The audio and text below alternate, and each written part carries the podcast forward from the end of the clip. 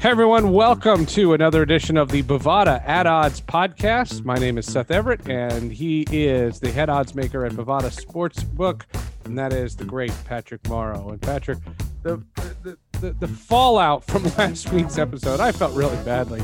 We did this whole episode on all the odds at Bovada on the Super League, the proposed Super League, and it was such a big deal. And I think by the time we hit stop on the record, it was literally it fell apart. Yeah, and you know what? Uh, kind of a little disappointed that the league's not going to fruition. Uh, I, I mean, I guess they're. You were in favor of it.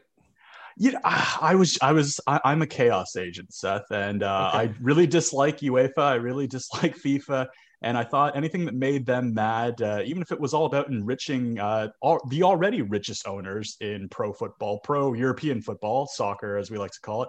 Yeah. Uh, you know, I, I, was happy to, uh, you know, just kind of sit on the sidelines and watch things burn. But I really did think that, you know, legitimately, we, and we talked about this last week, this idea that, you know, I never get to see Team Canada hockey play meaningful games against greater teams.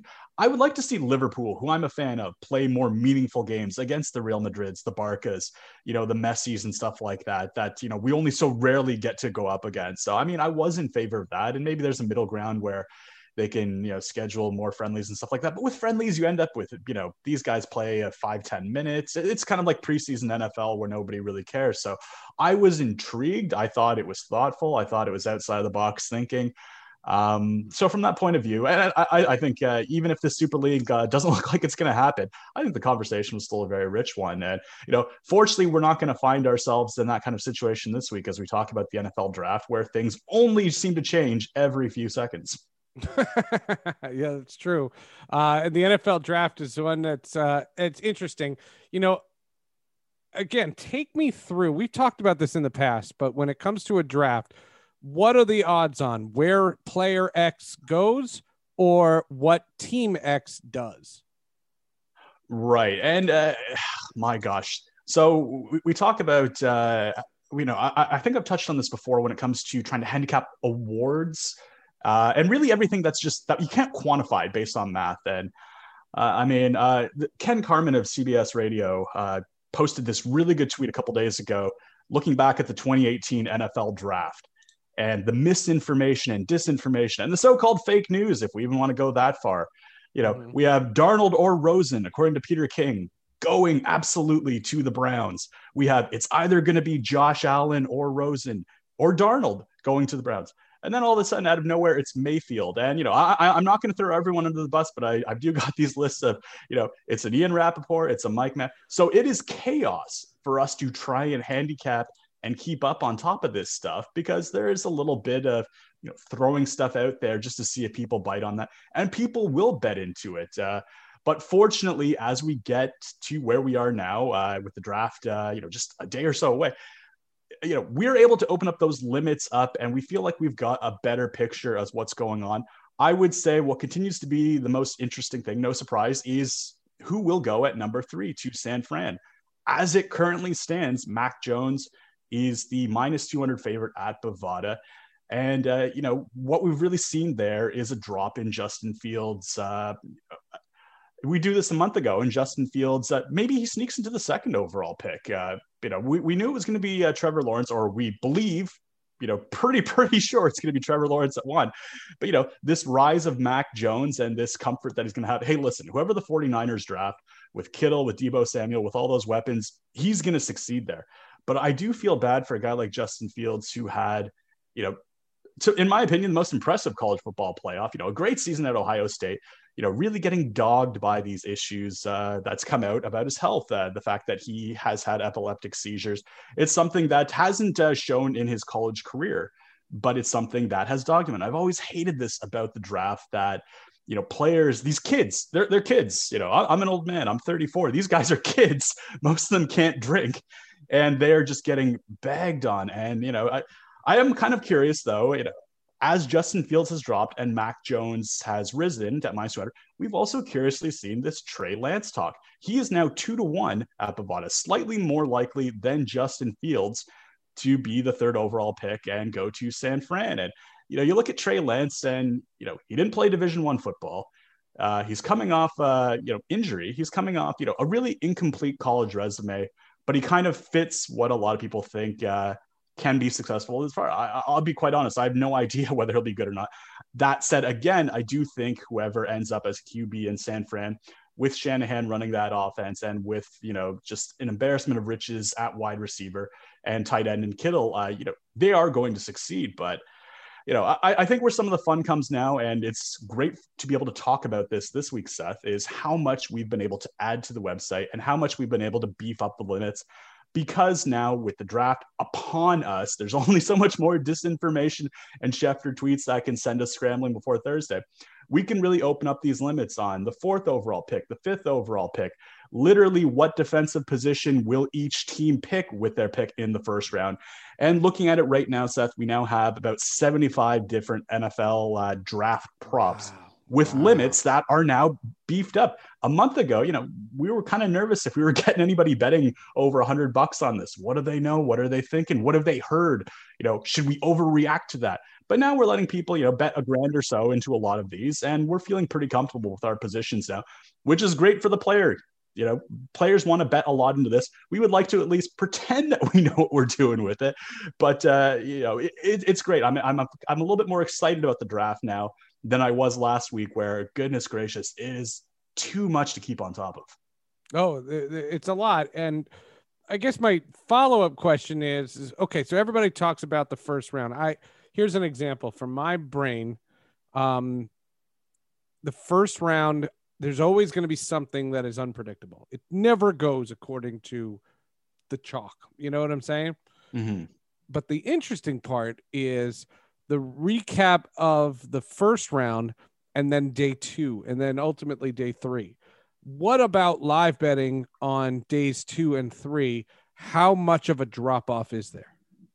Right. So a, a couple things occur uh, with our ability to offer lines on day two and day three as the NFL draft progresses, and that is we just haven't had this months upon months of buildup to offer these lines. We have that 24 hour turnaround to throw something out there adjust a lot of our priors because, like you said, Seth, uh, there's going to be things that go off the board. There are going to be teams, you know, and God bless them. Sometimes it's the New York Giants or Detroit Lions who historically have those head scratching kind of picks uh, that throw a lot of things into chaos. And I'm sure there are a few more GMs, but those are the ones that come immediately to my mind.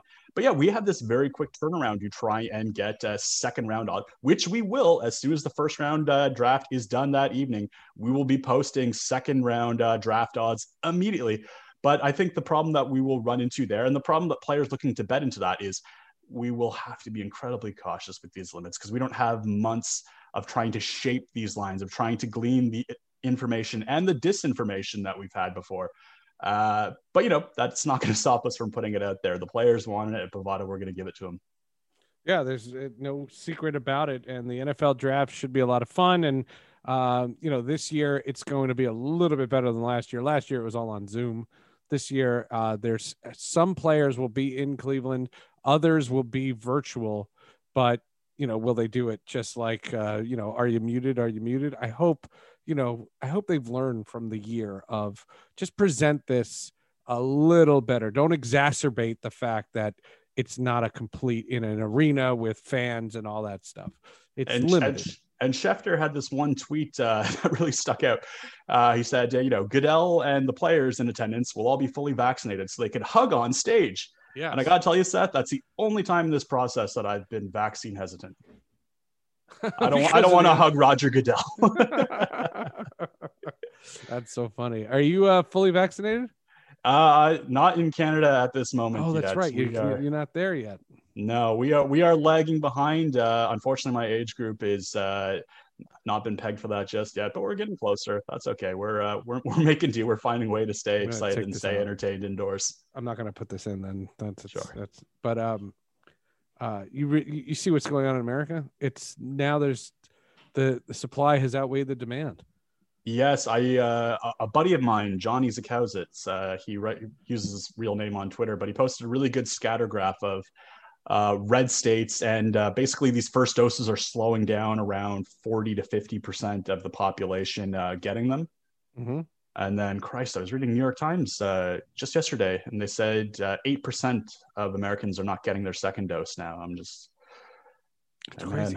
yeah, it's uh, Yeah, and I mean, th- there's weird middle grounds where you have like a state like Illinois, which is Democrat as they come, but obviously different demographics than you know New England yep. states yep. that uh, you know don't have that kind of awkward history of the U.S. government and you know how you know certain demographic communities feel about trusting the U.S. government. So uh, it's going to be a complicated it's, process. It's so strange, yeah. And they just announced this morning um, uh, masks don't have to be worn outside, especially if you're vaccinated.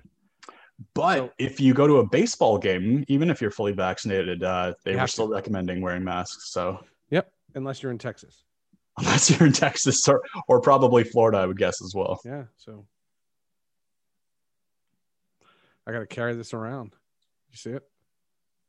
Uh, oh, you got to carry that around. Wow. You got to carry it around. So what what I did was I took a picture of it and I just store it on my phone mm-hmm. so that um, you know, if anybody says, "Why aren't you wearing a mask?" I can go, you know, like I'm, yeah. I'm cleared. And I'd love this to be an app. That would be amazing. I, and I, I, think that's coming just like with air travel, where you now get your e-ticket and they just. But it's gonna be, it's gonna be, um, but everybody's worried about privacy. Yeah, I think Bullshit. you know we've already surrendered so much privacy by carrying around these things with everywhere we go and plugging in everything that we do with them. Location services. Uh, uh, if people wanted to fight that fight, uh, you know, they should have done that a long time ago. And uh, which is not to dismiss privacy concerns. I completely, completely get that shit. That's just crazy. I think that battle has already been fought and lost. it's it's nuts. It's it's bonkers. Okay, I'm taking that whole out. All right. Uh, all right. Kentucky Derby. Here we go. So the draft should be a, a, lot of lot of fun, and I hope everybody, uh, yeah, nobody needs to be hugging Roger Goodell. Um, we find we finish up with the horses, and uh, I get to tell one of my favorite stories. Uh, I was on Fox Sports Radio in the United States, and they misjudged the time, so they booked me right after the Kentucky Derby ended. This was probably ten years ago and I had done no research on the Derby because my job was I was a baseball insider, and uh, that was why I was coming on for. I wasn't talking baseball, and they booked me for the wrong time. They told me the wrong time. They put it on their sheet the wrong time. The Derby had just ended. And the host just has to run with it. And he says, So, what's your thoughts on the Derby? And I remembered one of Jerry Seinfeld's greatest comedy bits ever he says, Got to give it to horse racing. Do the horses even know it's a race? you think the horses at the end is saying, Hey, you got first, I got third. All right. They're probably saying, Nope, oat bag, time to get my oat bag now. And then he go, and then Jerry says, uh, So they're laughing. And then Jerry says, um, he says, I'll tell you one thing we don't tell them. We don't tell them that if they break their legs, we blow their brains out. so he says, I guarantee you, if the horses knew and they were coming up the final turn, they'd be like, All right, all right, everybody, slow down, slow down. You win, I'll place, whatever. What's important is your health. And I had the guys rolling. They were laughing. And then I had to give credit. And I said, That's a Jerry Seinfeld bit. That's not my bit. But you put me on the spot. And so every time I think of the Derby, all I say is, Do the horses even know it's a race? Yeah, I have. a, you know, it, it's great that the Kentucky Derby is uh, back, and it was there last year. But it's you know we have fans in attendance. I think they're expecting something like forty five thousand people are going to oh be God. there at the race on Saturday at Churchill Downs. Uh, you know, no no secret that it's just it's a massive betting day for us at Bovada. There's futures, there's props, there's everything else. Uh, uh, you know, gosh, it's it's funny. You, you mentioned uh, the horse racing, and you mentioned uh, the dangers of these horses, and you know I like horse racing, but I've seen horse racing in the UK, Seth. Have you ever seen the Grand National where there's 60 of these horses and they're not just racing, they're jumping, they're clearing hurdles. Something like only a quarter of them end up finishing the race. I mean, I am. Um, I'm, I'm, I'm not a pearl clutcher, but my goodness, I, I think the folks that are worried about horse racing in the States could see the absolute state of this. I, I was actually in Liverpool a couple couple years ago during the Grand National. I saw a soccer game and the races, trip of a lifetime. And I, if the average North American could see what they saw, you know, they might not think the Kentucky Derby was so bad. But getting back to the race itself, uh, you know, what a lot of people like to do is speculate about the Kentucky Derby. You can bet on these futures odds uh, six months out, with the caveat being that you're kind of throwing darts because you don't really know who's going to be in there. Uh, a great example is Rock Your World was 66 to 1 before the Santa Anita Derby. It's now down to plus 450, is right there with uh, Essential Quality. That's the plus 275 favorite. So there are these opportunities to kind of take flyers. You know, these futures bets really do exist. But again, uh, you know, there's not even a chance, there's not even uh, a guarantee, pardon me, that that horse will actually compete in the race. You know, a good thing now with the field set, uh, because we have seen this in the week leading up to the race, is our rules are at Bovada that now that the field is set, that if you were to bet on a horse now and they were to drop out for whatever reason prior to the race Saturday, uh, full refund on that bet. Uh, you know, this is Derby week. You know, we don't want to we don't want to win bets off players in a scenario like that. You know, we want people to have a ticket, something that they can root for, and if they can't, that they can get that back leading into the race. So it's the futures, it's the props, it's the silly hats. Uh, even though I may think it's the most overrated two minutes in sports, listen, I- I'm going to be there watching it. Right. Well, it's two minutes, and you know, for all the people who complain sports take too long, this is fast. This is two. it's two minutes.